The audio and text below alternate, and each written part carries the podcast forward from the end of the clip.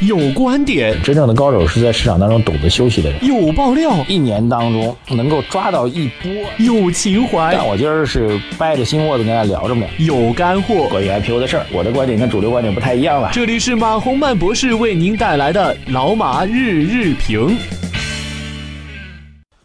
呃，各位老马日评的听众朋友们，大家早上好。二零一七年的九月二十七号，星期三。我们感谢理财魔方冠名老马日评，下载理财魔方的 APP，专业资产配置，一键投资全球啊！今天讲两个新闻点，然后讲一个我觉得略微有点意思的故事，好吧？第一个新闻点是关于宏观方面。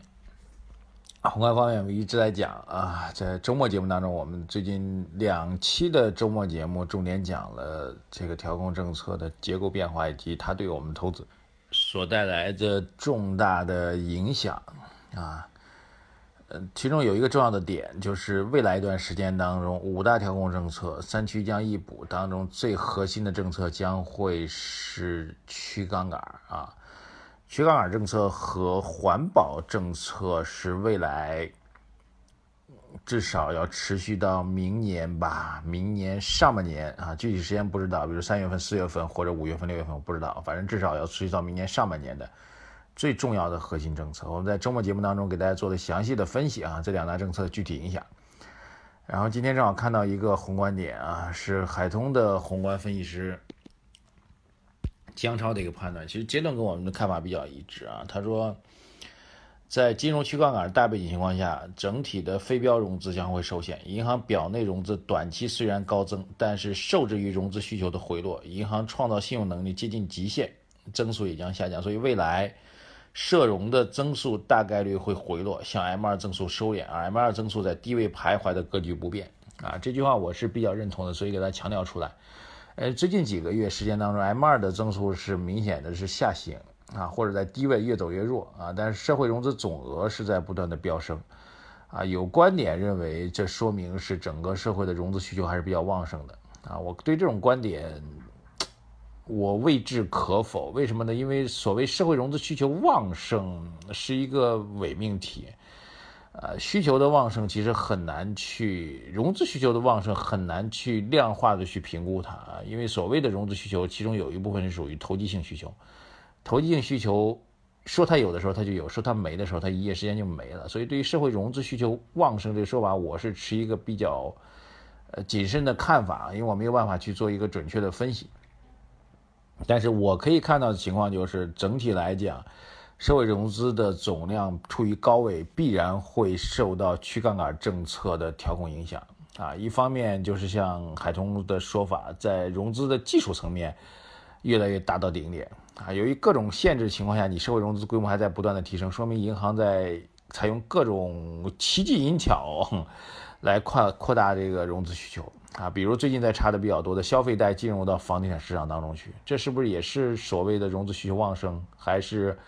融资产品供给的一个奇技淫巧呢？啊，这个问题很容易被去杠杆的政策去打压，所以总体来说，整个社会的融资供给的规模、杠杆率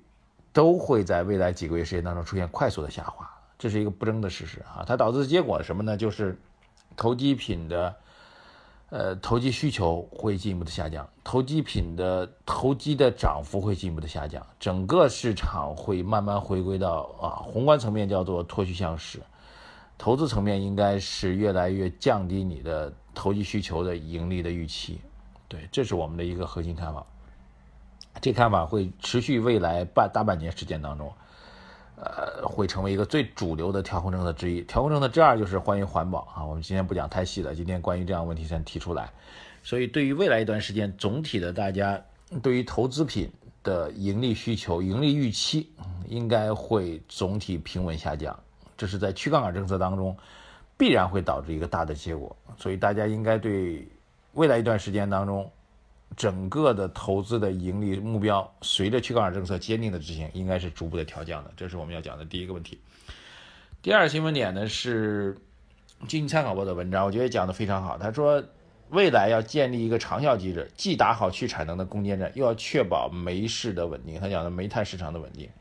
这句话我觉得讲到了一个核心点上了。什么核心点呢？其实是我们一直在讲的对于去产能政策的进一步的反思或者升级。一方面去产能要坚定的去执行，但另一方面，包括煤炭和钢铁，它们价格如果再去飙升的话，它的负面影响会很大。所以现在需要形成两者的平衡，也就是经济参考报提出的这个所谓长效机制。长效机制，各位听着耳熟吧？房地产正在玩长效机制，房地产的长效机制由以前的看不见摸不着，现在变得看得见摸得着了。这我觉得会是中国。啊，未来五年时间当中，调控政策最重要的一个看法，就是以前你们觉得政策急功近利，只解决眼前的问题，不顾及长期的问题，而现在越来越多的政策会顾及长期问题，连房地产这种周期调控变化非常大的政策都开始考虑长期问题的话，请问还有什么政策会以短期为制约呢？这个问题，我觉得大家可以认真思考一下，而且我。呃，关于房地产，插开一句啊，这个最近和很多地产界的人士在聊，说未来重要会议召开之后，极有可能围绕房地产会确定一个模式，这个模式极有可能是新加坡加德国的模式啊。关于住房房地产市场，大家可以重点去学习一下，什么叫做新加坡加德国的模式，这个模式会成为中国未来房地产真正的一个主流的一个模式啊。我今天没时间展开啊，周末时间可以跟大家聊一下。新加坡加德国的住房模式什么模式？各位可以去看一下，了解一下，留言给我。好，两条新闻讲完，还有一条比较有趣的，关于董明珠的董大姐啊，董大姐会不会退休，成为最近格力电器非常有趣的一个话题。嗯，因为据传说，这个有可能下一届的这个。格力的任期，就董明珠的任期满了之后，将会退出格力啊。这个董明珠除了最近热的话题是海力股份、七夏力之外，还有非常重要的是，他的任期到一八年，就是明年的五月三十一号就将会到期了。距今只剩下八个月时间，到那个时候，六十四岁的董明珠能否继续连任，是一个重大的不确定性。很多人认为，董明珠将会在明年五月份格力电器董事大董事会大选、董事会改选后让出总裁的职务。啊，有可能会继续保留董事长的职务。这条消息我觉得蛮有意思的，因为结合起来，我最近观察到的一件事情啊，这个一方面，一家公司的创始人或者公司的核心的老板，或者甚至是 CEO，对这家公司的发展的烙印是非常重要的。比如说，大家都熟悉苹果公司的乔布斯，乔布斯在突然离世之后，关于库克能不能接棒的事情争议很大，当然现在看起来做的还不错了。但类似这样的问题也蛮多的。一个创始人被赶走之后，啊，在中国历史当中蛮多的，特别是之前这个产权不清晰的情况下，创始人被赶走情况，在中国历史当中发生过很多，啊，所以中国中央国务院才会出台这个鼓励企业家精神的文件吧，我这样来理解啊。呃，董明珠这样的事情个案，我觉得不揪。但是董明珠如果个人离职或者如何去职的话，对格力的短期影响肯定是现实存在的。我要讲这样一个事情：最近我听到一个说法，就关于上市公司 IPO，监管部门给的政策基调是最好这家公司的管理者对公司的影响不大。如何叫影响不大呢？就是如果把这管理者拿走，请问对这公司有多大影响？而我们很多投资人的想法跟这个思路是完全不同的。很多投资人选择的建议的想法是，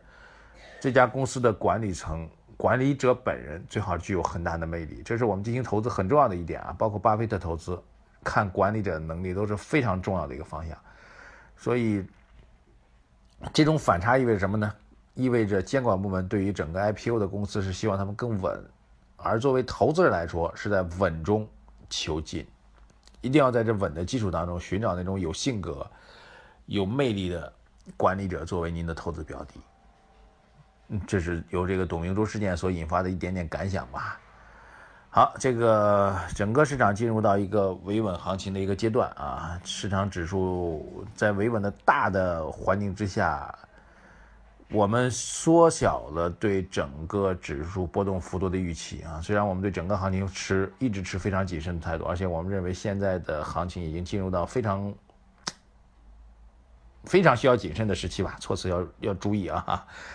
呃，但是所以称之为鸡肋行情嘛，量能昨天极度的萎缩，应该说明这样一点。总之吧，这个从现在开始到十月中下旬，呃，市场的波动幅度将进一步的收窄，好吧？其他我们就不评论了，大家懂的。节目最后呢，我们推荐一下最近合作比较多的理财魔方。